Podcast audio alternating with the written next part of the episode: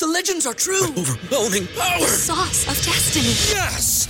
The most legendary sauce has arrived as McDonald's transforms into the anime world of WickDonald's. The greatest flavors unite in all new savory chili McDonald's sauce to make your 10-piece Wick Nuggets, fries, and Sprite ultra powerful. Unlock manga comics with every meal and sit down for a new anime short every week only at WickDonald's. Ba-da-ba-ba-ba, go! At participating McDonald's for a limited time while supplies last. On July 4th of 1983, a woman named Deborah Manning lost her life in a gruesome murder.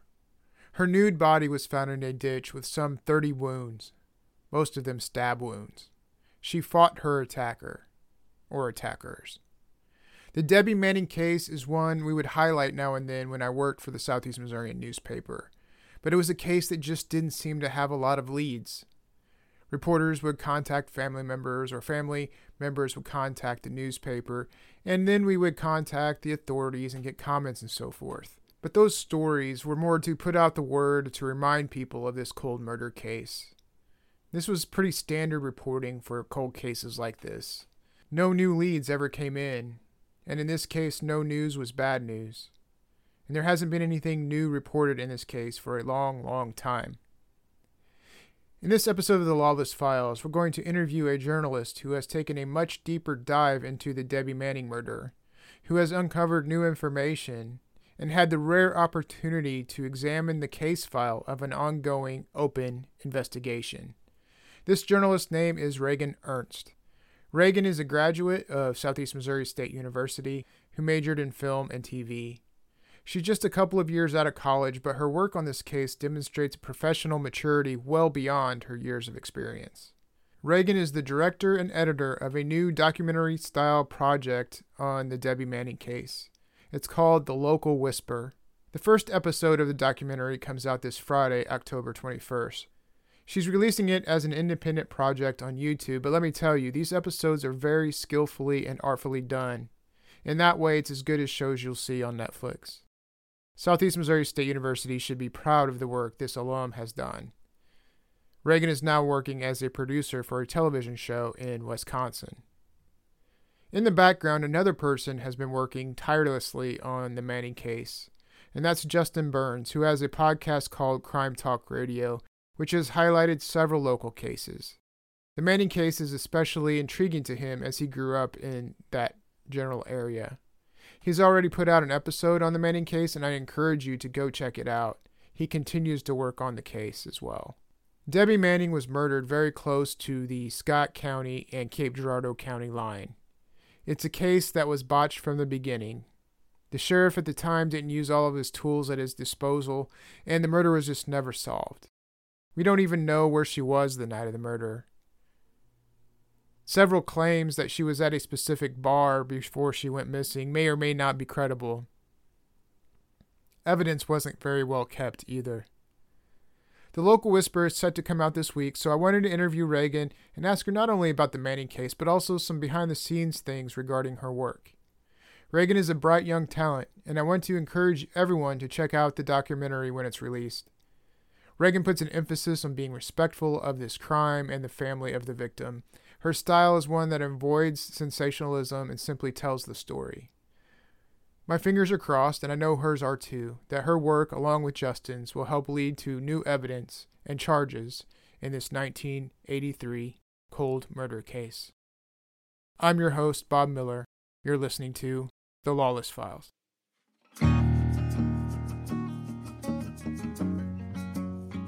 Instead of just being like, you know, it's 40 years old, let them do their thing, it'll pass. He was he reached out to me back in May, I believe, and did something I was not expecting at all.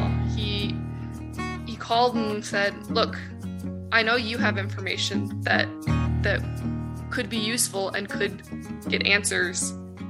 If you share that with us, you can come down for one week, 5 days and have access to eight detectives, and they can go and follow any lead that you bring forward.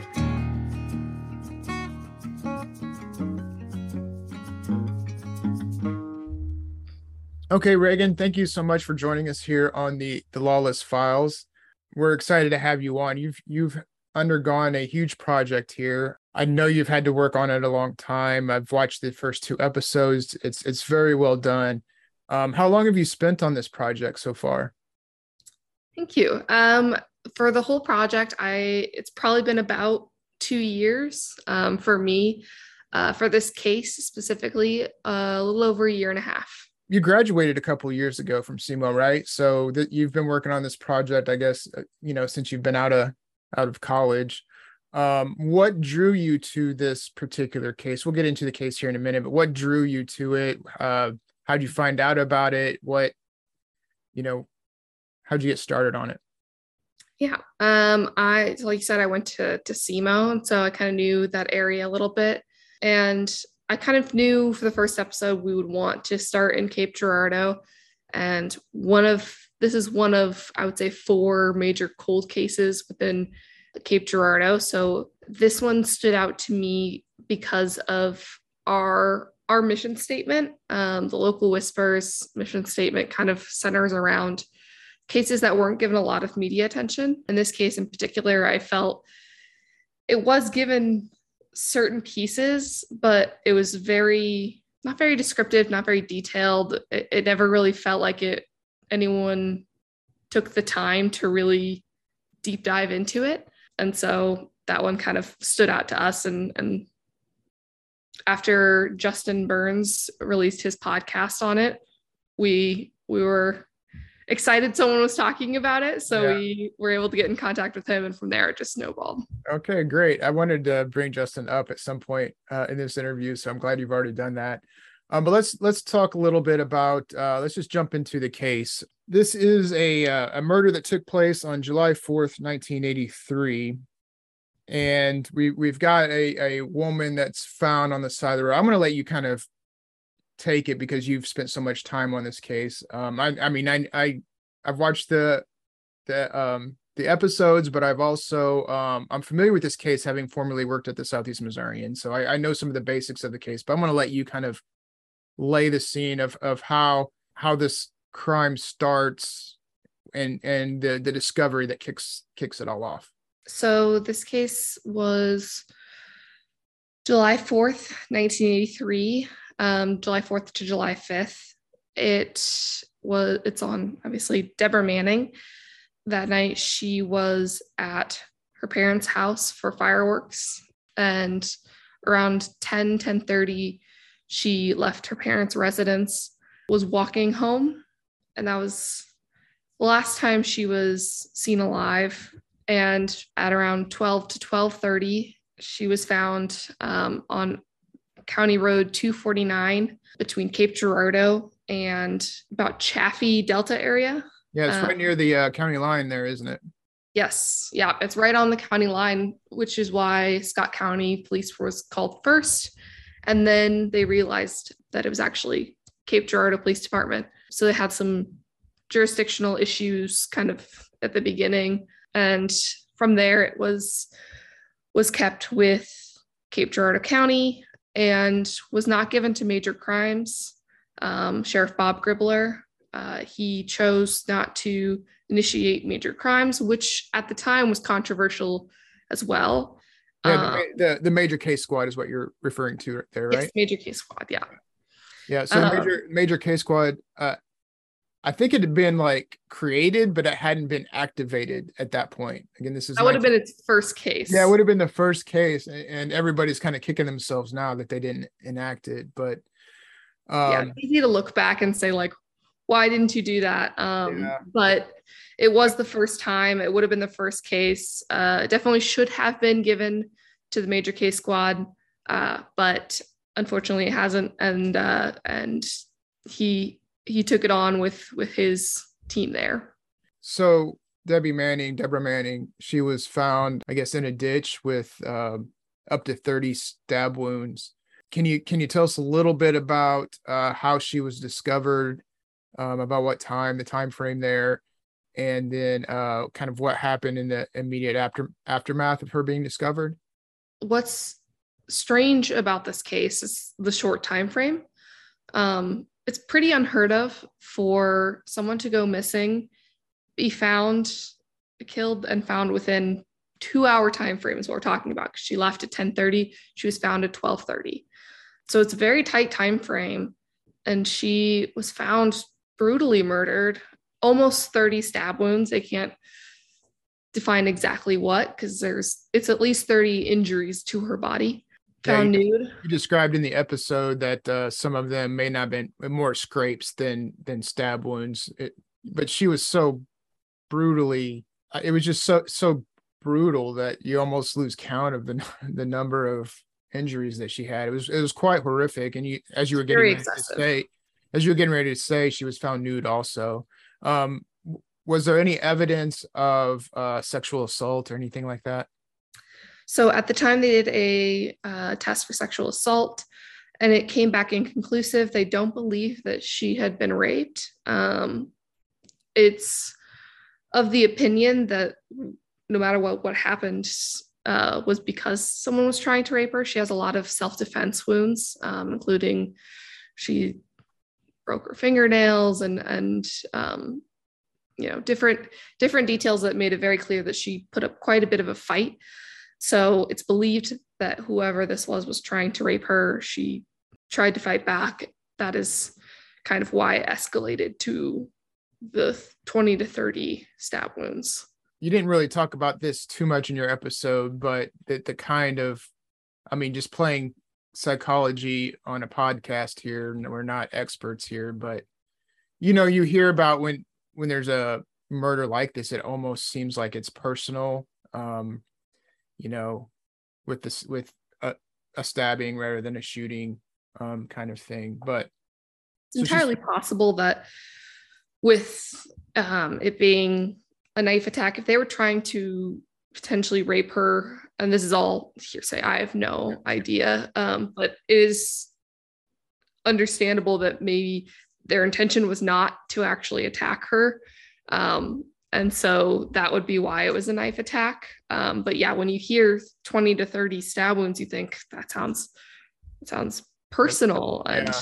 anyway that's that's just kind of conjecture on our part um particularly mine for for bringing that up but um can you can you uh mention uh who found her Yes. Um, she was found by off duty officer Richard McCall and his brother. Um, they were driving around uh, country cruising uh, on the 4th of July and came across the body, went to the police, and they came back to the scene, and the police took over from there. okay so it's an off-duty police officer from chaffee mccall right Mm-hmm. Yes. okay now you'd also mentioned in your uh, episodes that one of the reasons we have a tight timeline is because people were um kind of near the scene they saw some traffic go by can you can you describe that a little bit Yes. Um, so there are a lot of details in our episodes that people probably haven't heard at this point um, because we've been able to do this this deeper dive. So a lot of this stuff may be brand new to some people, but yes, there was a couple on the road um, that night, as well as witnesses in the one home that is on that road. Um, and that kind of led to this this tighter timeline of they we believe saw the murder vehicle Mhm. um, before Richard and his brother came to the scene. Yeah. So that adds this this layer to to it of complications yeah because of contradicting statements and and what was done at the time was I think that we're all in agreement that what was done at the time was maybe not the best choice um, for the case. Um, in like interviewing they did a lot of um, polygraphs. Their their tactic was to just like polygraph most people. Um, and then if they passed a polygraph that was it. Yeah. that person was written off. I- um, hmm I've seen some of that too. I think uh, way, you know back in the '80s and even into the '90s, in the case you know of the Lawless case, I think um, oftentimes uh, the polygraph was used. It was trusted more than it is now, of course yeah and and frankly, kind of misused to eliminate people or to list them as suspects and so forth. Yeah, um, I think just like with technology growing, now we know more about polygraphs and and the complications of of human lie detecting. Um, and so back then it was kind of like black and white. Like this is this is a tool that makes this entire case. Um, and now we look back and say, well, you know, there's, yeah. other things that can complicate that. Miss opportunities also, you know, and and let's talk about that a little bit. Uh, the sheriff at the time was gribbler correct? Yes. We talked a little bit earlier about how the major case squad was not activated, but at the same time, in kind of defense of that, there were multiple jurisdictions working on this uh, on mm-hmm. this case. But gribbler was confident that he was that they were going to solve this fairly quickly, and so that kind of ties in with what you were just talking about. Like, it didn't get done that quickly. They didn't do the the major case squad. So for those who don't know what the major case squad, it's kind of a unit that was uh, formed through bylaws and so forth that would um, pull resources in from nearby jurisdictions to kind of put all of their heads together on a detective sense and really hone in on that. But in this case, the major case squad was not called, but Gribler really thought that he was that he could solve it, especially with the other jurisdictions uh, participating as well why do you feel like Gribler was confident? And secondly, what specific things did he do or not do that might have resulted in a better outcome? It's a great question. Um, so this is all speculation on my part because uh, Bob Gribler has passed on. Um, and so unfortunately, we couldn't talk to him and get his actual thoughts on this. Um, so all we can do is is speculate based on what we have gathered, and based on our interactions. It sounds like it was just an ego issue. Unfortunately, um, it seems that he saw it as an opportunity to solve a murder, have that kind of like under his belt because he did make a statement at the time that we'll have this solved in 24 hours mm-hmm. to the public, to the media. Um, of course, that didn't happen. Now we're almost 40 years later, and we look back and say, "Why would you say that?" He he felt that they had really strong suspects, and that he could get it solved in 24 hours. Based on what I know, it sounds like he family members have told me that he has actually come to them before he passed and apologized and said that it was kind of he he was young and he wanted to prove himself and you know he made this public statement and that he was sorry. That is kind of what we understand of the case and and why that was handled the way it was.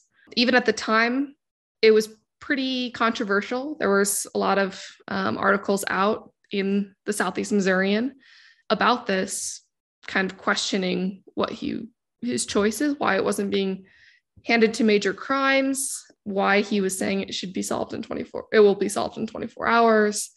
Um, I think he was in a lawsuit at the time. I think he had just fired his chief deputy. I'm not totally sure. About a week after this case, there was a lot going on. Um, so even then, he was kind of questioned pretty heavily as to why he did the things that he did. Unfortunately, you can only activate the major crimes unit within, I think it's like the first 48 hours.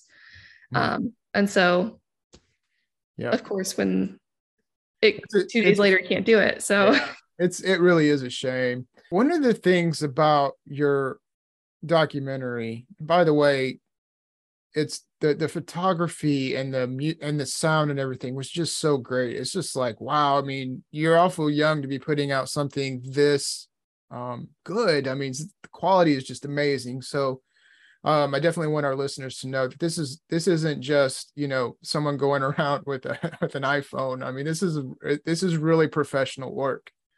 And one of the amazing things about it, not from a video production standpoint, but from a journalism standpoint, is that you were able to kind of find new information and through that information um, make connections with the current detectives at Cape Girardeau County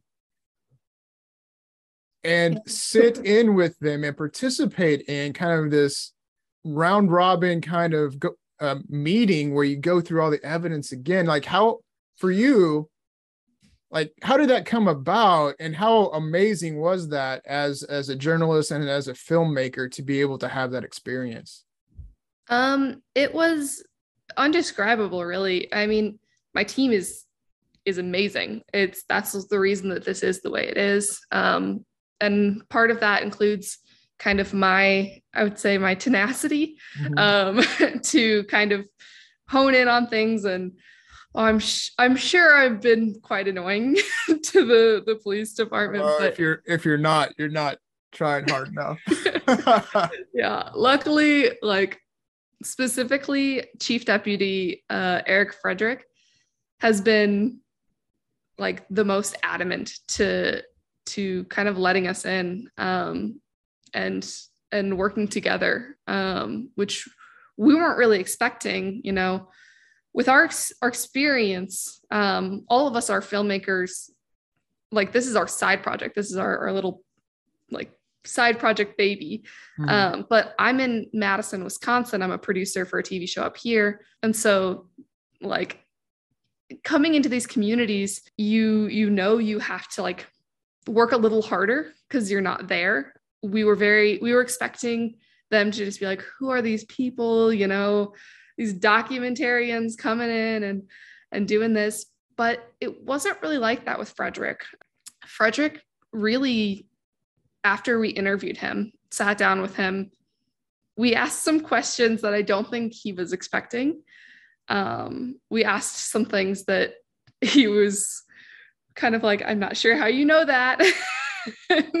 we may have some issues here. Yeah. Um, and instead of just being like, you know, it's 40 years old, let them do their thing, it'll pass. He was, he reached out to me back in May, I believe, and did something I was not expecting at all. He, he called and said, look, I know you have information that, that could be useful and could get answers. If you share that with us, you can come down for one week, five days, and have access to eight detectives, and they can go and follow any lead that you bring forward. And we'll only pay attention to this case for that those five days, which is pretty unheard of for a case that's almost 40 years old. That, um, that's amazing. That that's yeah. amazing. Like I, you know, like and we got, you know, they gave us full in trade. They gave us full access to the police files so that I could continue, you know. That's, I mean, that's a journalist dream right there. You know, to have that kind of access. But then again, like you know, I would commend them for doing that. It has been forty years almost. Yeah, you I know, think what do, what do you have to lose at this point? that's exactly like the mentality is kind of like it's an open case it's always been open and nothing new has come in about this case yeah. this particular case nothing has come in and so he knew that this was an opportunity to actually like grab and and go with even if it's unorthodox um and that was and, uh, greatly appreciated. David James even came out of retirement to to join in on the conversations. Uh, I thought, I thought uh, especially um, Eric Frederick, and and I've met him a time or two. I I don't have like a I know you know a long history with him or anything, but I thought he came off as very sincere and genuine um, in his interviews, um, even to the point of saying, "Yeah, that's not." You know, I mean, he's talking about his jurisdiction, even though he wasn't part of it back then, but acknowledging that, yeah, we should have done these some of these things different, or you know, yeah, there's definitely a lot back. of acknowledgement, which we weren't expecting, kind of coming in. We do cases, and and people kind of, I would say, underestimate what we are able to bring to the table, and we were anticipating that with this, and did not get that. Um, Frederick was he put aside a lot of a lot of that that ego and was just like, let's meet in the middle. Come, come down for a week. You can present everything you found and we'll follow every lead. We'll start over. We're gonna re-interview everybody. We're gonna like start from scratch basically. Uh, that's Um, amazing. Did they um were they able to use some of your leads, do you think? Or have they talked about that or Um, I think they were. Um, I when I came down the first day, um, I had no idea what to expect. I just brought all of my my notes and my interviews and was kind of just like rolling with the punches. Um, and that first day, they brought in the eight detectives, and they were all sitting there and kind of staring at me. and then um, Frederick was like, okay, can you break down the case? Because you know this more. And that was such a strange experience because obviously it's a 40 year old cold case. These detectives now aren't as, they can't be familiar with every cold case and what's going on. They have current cases that they need to worry about. So none of them had really, they knew like very brief details, yeah. but none of them really knew. And so, you know, like this is a time for me to kind of defend what it is that we do and in this kind of genre that we're in, this true crime. We get poked fun at. I mean, I've been I've been doing journalism for, you know, 25 plus years, almost all of that in print. I've just recently got into the podcasting, but there's all sorts of people that poke fun, you know, kind of at, you know, the keyboard detectives or whatever Internet sleuths. yeah right right you know but it's it's kind of the stuff that we're doing that really gives the fresh eyes you know and can and can spend time on it that maybe they can't at, Exactly. It's something that we should be working together on rather than kind of like constantly poking fun at one another because I understand that the police department has to work on current cases. It's more likely that they're going to solve those. And if they let those go, those are going to end up being Yeah. a bunch of cold cases Yeah. that families don't get answers to. So I understand that like they don't have a year and a half to work on one case. That's what we have been doing. yeah And so, like, it's this kind of equal relationship if they, if the police let it be to say, like, look, we can't do that. If she brings all of her information that she's looked at for a year and a half, then we can do our thing for five days and interview everybody and get get further in this. And with this particular case, because of kind of how it was handled in the 80s, a lot of things weren't kept on file. So even if nothing were to come of this, even if they didn't follow any of my leads, I, I knew I had to do it because at the very least it could get on file. Like right now, there's it felt like I kept bringing things up and they they didn't know what I was talking about. oh my And you'd be like, and I read the police files and they were so brief. They, Yeah. they didn't really go into description about what was said to these people, how the interviews went. And so to mm-hmm. get that all on file, to get that, like, okay, well, why was this person eliminated? Because of this, this, this, this. Instead of just saying, we decided that he was not. it, it regardless of what happens the investigation will have been advanced due to this um meeting of the minds um I hope so. I, Yeah. yeah i mean obviously you uh spend all this time with the detectives and that's really cool but you also spend a lot of time with the family members of debbie manning obviously some emotional interviews in there what were some kind of big picture takeaways? Obviously they they it seems like they're just like they, they don't have any expectations that this is going to be solved really. Um, can you just talk about kind of where the family's at right now? Yes, um, I just saw the family uh, two days ago uh, because they came to the premiere, um, and that was the most important part to us. The local whisper is not going to come in to cases that don't want us there. Um, I know with these cases it can bring up a lot of trauma, um, and for some people who lose that hope, who have lost, like this is never going to get solved. So why would I put myself through this year after year? that was kind of the back and forth difficulty for them because they weren't really sure whether to trust us or if they wanted to go through all of this again. And we completely understood that and kind of just rode that wave and, and followed whatever they wanted to do. And can you, can you tell us who who all you talked to uh, on camera? On camera, we talked to um, Deborah's daughter, Amanda Manning. Um, we talked to Deborah's sister and brother, Barb Johnson and Tommy Gaddis. Um, we talked to two of the detectives, Eric Frederick and David James, retired detective. Um, and then through phone calls, we did her one of her best friends, Carla Ward, and her other son, Brandon Manning. If you watch the episodes, you know you kind of get into uh, the the suspects and and and all of that, and I'll just refer my audience, you know, if you want to know about that stuff, to to go see the episodes.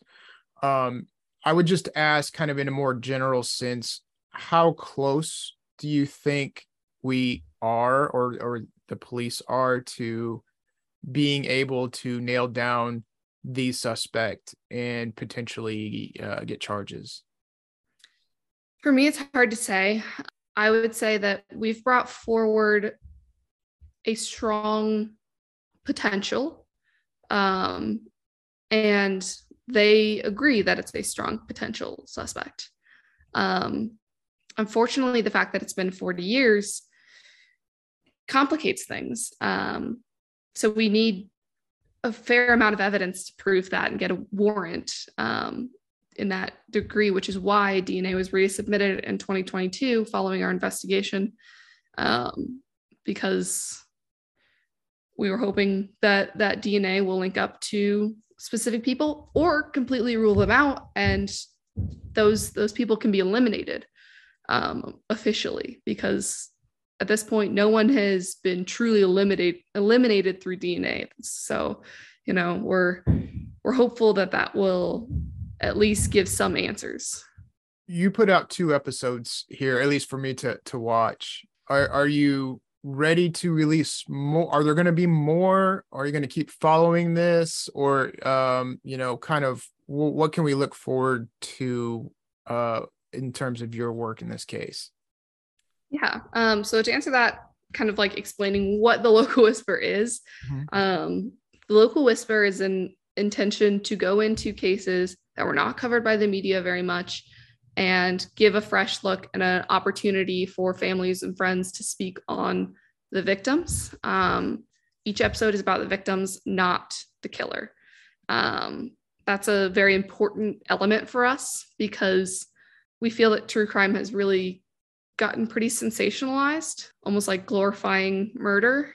And that's not to say like to call out any other true crime series or anything like that, but we wanted something that was a little more focused in on the victim. With this particular case, with the Deborah Manning case, the first episode is kind of about Deborah. It starts off as that, and then an overview of the case. And the second episode does delve into, you know, potential suspects because we were able to uncover information. And, you know, if there's a potential that we could help further the case, we will always try, but it's a case by case basis. So we want to make sure people know that because we worked with the police on this case, it does not mean we're going to work with the police on the next case. Mm-hmm. We will do what we believe is is best for the victim um, and their family and their friends, and if that means working with the police to get answers and potentially get a suspect, then we will do that or try to do that. But that is, we don't want that to be the expectation that. Yeah, I guess I was, what I was thinking is, I, I kind of feel like and I don't have anything to judge us on. We didn't really talk about this at all, but I kind of feel like, well, I, I just know it from my own perspective. Like you have more information than when you're what you're able to publish, and so I'm kind of just wondering if you're hanging on to some stuff, and it, later on, if there's charges that you'll release re- release more. We would love to. Um, like you said, the local whisper is it's a pretty highly produced show. It's very expensive, and we all do this on our free time. We all have full time jobs on our own shows. And so it requires a certain level of production value um, that we would like to maintain.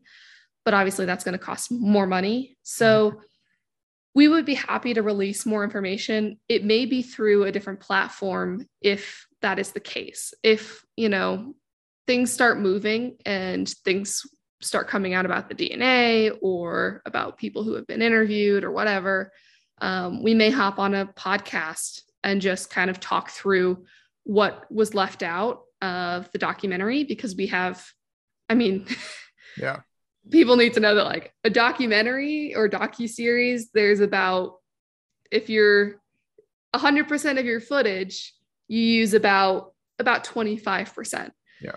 Um, especially with us going down for five whole days to work with the police department we have hours and hours of footage that didn't make it into the docu series because we are pretty particular with journalistic integrity and making sure we don't post anything that could make things worse for the case. That's never our intention. And so we don't want to put out something that we don't know for a fact is is like not even a fact, but as far as we understand, it is something that we are able to prove. It is something that, you know, this person said this and this person said this and here's our our follow to that. If there are things that kind of come out as time is is going on and we have things that might back that, we would be happy to release it um but at this point we don't want to like point fingers at anyone or makes like right. make yeah. situations worse when we don't have the backing yeah no i get that I definitely you have to be very careful it's yeah. it's not something like we're we are very very careful about what we put out and what um, we keep to ourselves not because we want to hide anything but because you're talking about people's lives you know, especially it being 40 years later, this the person who likely did this could be passed on. There or they're 60 or 70 years old. Um, and you really want to make sure you have done the best you can to get the right information and try not to be biased in any way um, because it would be terrible to point fingers at someone who isn't alive anymore and can't defend themselves or is you know 70 years old retired and yeah. trying to just stay under the radar. It's it's something that just requires a lot of care and we've been very much trying to maintain that care throughout the local whisper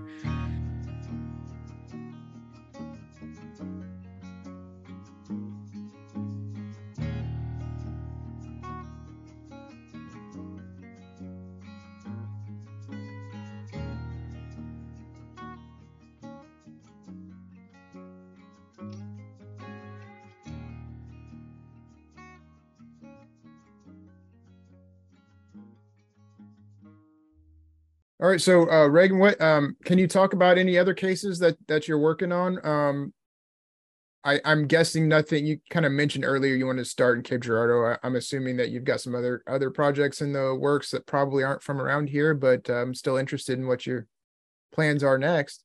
Yes. So we plan to release the first episode of the Local Whisper comes out October 21st, and then the second episode comes out November uh, 4th after that, we kind of want to see the public reaction and whether or not, you know, people want more. We, our team loves this project and would love to do more, but it's very expensive project. So um, we have ones that are kind of on the back burner in our minds, cases, and we would, we want to leave the Missouri area, try different cases all over because there are so many cases that have not been given the proper attention. So got probably about 10 cases in our our backlog that we're we're looking at.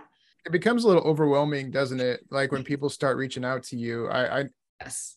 like you know me doing the lawless case i i didn't know really what what i was going to do after that. And just people are coming forward and saying hey can you please look into mine? Can you please you're going to get a lot of that and it's it's really um it's really hard. In fact when i was doing the lawless case um, I too met Justin and and I learned that he was looking at some other cases. So I didn't want to really, you know, jump on what he. But the Manning case, you know, there there's there's a lot even here in, in the Scott County area, you know, Cape Girardeau area. You just can't do it all. Like when once you do that deep dive, it's like you can't. It, it's just really hard to juggle um, more than one at a, at a time. Yeah, there are people who have reached out about um, either Scott County cases or Cape Girardeau County cases. Um, and while we would love to work on a lot of cases, um, I think this is where the local whisper can differ from like something like Crime Talk Radio. They both serve different purposes. Um, Justin serves this purpose of trying to get a wide range of cases viewed. And that is that's needed. For us, we spend a year and a half on one case. We don't have the the capability. It's more picking certain Yeah. cases and giving it all of our energy Yeah. and all of our time and all of our effort. Um, and so we can't do 10 different cases. Um, otherwise, we would be Yeah, and I, I just wanted to to plug Justin and Crime Talk Radio a bit. You, you you know you mentioned that, and we both know Justin, and and again he has this podcast, uh, Crime Talk Radio, and he works really hard on the cases that he does um, put out there. Um, he's he's got his, his heart is in it. It's just his he he does a different thing than what you know what you do. Certainly, what I did with the with at least the first season. Um, Yeah. The the issue just from a sustainability standpoint is um you know it take you know it took me four four years to fully investigate the law you know you, you don't want to just do something every four years you know so you, you know i've kind of been looking at cases in in the fredericktown madison county area um it's wild and crazy uh wild west over there but uh, Yeah. so i'm kind of a hybrid you know but uh but this work is really hard and, and this would be a good opportunity too to kind of talk a little bit more about your work um the the image the imagery for for the case. Kind of what was your thought process going in? It just it was really cool to kind of see like these images of the research. Uh i, I found that really cool but uh when you're when you're looking at a case like this you got to figure out b-roll because there's not a lot of images of the stuff that you're talking about. Obviously, you're going to have faces of people you're interviewing, but um, but just yeah, just kind of talk about as you're strategizing and how to figure out how to visualize this thing. Where'd you start from, and and uh, talk about the execution of it and your team. That is, you're hitting it right on the nail. There's a lot I want to say, like all of it. Um, I know that the visual side of things is, uh, you know, obviously we want attention to the case, and that um, needs to be backed up by by visuals that represent it. And this is a 40 year old cold case. We don't have many photos. We don't have, obviously, we don't have video of of anything that took place or anything like that. Um, and so we have to supplement all of this and think through our B-roll. And I have to speak very highly about my team because would not be possible without my team. Um, and that would be kind of the core team was Ivana Malia is my um, executive producer. Uh, Joe Willenbrink and Taylor Bevert are my two DPs, directors of photography. Um, without that core team, the four of us, it could not have been possible. Having two directors of photography in particular was important to this because it took a lot of thought, um, a lot of I mean, people don't realize when we came together for the local whisper before we even talked about Deborah Manning, we had meetings on meetings of the look and the feel and what we wanted. And we were very particular about kind of what we were looking for. And, you know, we've said it before, but if anyone has seen the movie Spotlight, um, it's done on, yes, I love Spotlight. I, I kind of, brought that to to Taylor and Joe and was like, this is what I want. Because we all three loved that film and how it was done. Um, it really showcased the research side of things, Yeah. which to a lot of people, that can be the most boring side of things. Yeah. But as you and I know, that's 90% of what Yeah. you do. Yeah. And so um, we wanted to make it very research heavy and it can be hard to do that without with keeping it interesting. Um, Well, I and I thought um again, like I'm not any I'm not a film expert. That's not my background. Um, but as someone who's watched a fair amount of documentaries and stuff, I, I just thought the imagery along with the music just really had like a, a very methodical feel to it, like a very serious. Um, you know, this isn't this isn't car chases and explosions. This is very methodical. It's very serious. We're taking you through this journey and we're being respectful with the information and with the families. That all comes across not just in in the, the what you're saying and presenting, but also through the music and the uh, the images. So if that was your goal, it's uh, very well accomplished. As the, the editor also on this project, um, it, has been followed through from beginning to end. Everything has been has been thought through. Music was chosen before. Uh, in pre-production, we chose music before we filmed anything. Um, so we've kind of created this identity um, and this brand it i think allows us to do cases like this because we've got kind of um, one of our the family members amanda manning watched it and said i lo- what i loved about the first one is how it kind of felt like a dream. Like we didn't mimic anything. We weren't doing like shot for shot kind of imitating right. what happened because um, we felt that that was kind of dramatizing it and not making it real. Um, instead, we included a lot of imagery of this empty road and this quiet town and this like these little detail shots, a sign. The or, drone footage was very helpful. Yes. Um, and and you know some of the where you put the the the text overlaid where, where places were um was really good uh, visual storytelling as well, just to help the the viewer understand kind of where things are. So um, very well done. You know, you, you had mentioned kind of before um, the truth, the nature of true crime. And I just did a, a, podcast where I kind of got into that, got on a soapbox a little bit. Um, so, you know, I feel like I owe it to my, my audience to only recommend those things that do uh, take victims seriously, that do take this work very seriously. And I highly recommend um, anyone um, uh, to check out uh, the work that you've done. So, can you share with us how they can find it once again and how they can help and uh, share and um, you know get the word out for you as well yeah if if this is something that people are interested in we truly can't express how important it is to go to our social media we are at the local whisper on everything um, facebook instagram youtube follow us all of the in all those places share our posts like things it it means the world to us. Um, we manage it ourselves um, every day. We we check and and see every every comment. We comment back, and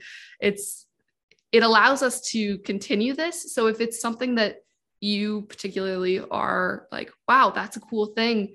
The more you involve in our social media, the more we can actually do this um, to continue doing more cases just go to the local whisper google it and get onto any of our social media um, and, it'll, be, it'll be on youtube when uh what what day again uh, episode one will release friday this okay. friday october 21st okay. um, and then the second episode will release uh, november 4th okay um, so two fridays after that all right. So, um, as an independent creator myself, I, I know so much of this is done just out of pure passion. Uh, you know, you just you want to use your talents in, in such a way that that helps these cases. So, I would encourage everybody out there to go um, support another independent creator who's put herself out on the line and, and done all of this work. Go support her and uh, uh, let's blow this thing up so uh, the world can be um, familiar with the local whisperers. So, um, Regan, is there anything else that you want to say? Just thank you. It's um, it's really nice that kind of like everyone who has reached out in the Cape Girardeau area, you, Justin, to it, it feels like a really tight knit community, and I've always been like welcomed in with open arms within kind of the the people who have worked on this case or have worked on other cases in this area and we really appreciate it. When I called you yeah. back when we were in pre-production, um, you were so helpful and honest and and well, provided- I'm willing to I'm willing to talk about public records requests to anybody. yeah, I was like, I gotta talk to the Vital Bureau, the Bureau of Vital Records. I was Uh, so determined because there's a grand jury file, and I was like, "How do I get a hold of Yeah. this?" no, good luck with that. That's Yeah. a, that's a tough that's a tough lock to crack right there. So Absolutely. and Yeah. so it's just it's been um, a very positive experience to see people come together in this way. A lot of people could be very closed off from other people kind of coming in, and I, we have really haven't experienced that with this case and with this town, this area, um, and we really appreciate it. You know, letting us. All right. Well, about it. um, it's our pleasure to uh, to try to lift you up if we can, and um, you know, keep doing great work. Good luck with you and this project and your professional work in Wisconsin, all that stuff, and and let your team know uh, we said hello, and good luck to all you guys. I hope I hope this is something that that blows up, and you guys can continue this work for as long as you want to. Thank you. I we're all lawless files fans, so I hope I hope this continues and uh, we see more on on your side of things. But All right. Well, thanks a lot, Regan. Uh, good luck to you. Have a great week. all right, you too. All Bye. right. Bye. Thank you for listening to The Lawless Files. I'm your host, Bob Miller. If you'd like to support The Lawless Files and the work we do here, please go to www.thelawlessfiles.com and sign up for a guest access pass. For $36, you get one year of access to ad free listening, occasional early bird episode listening, and extra bonus materials. For example, just last week we put out a blog about results from the Sunshine Law request that we issued to Madison County. So you can get things like that uh, with your Access Pass. Again, that's www.thelawlessfiles.com. The Lawless Files is a production of Leadhound Publishing, LLC. Music by Tyler Grafe.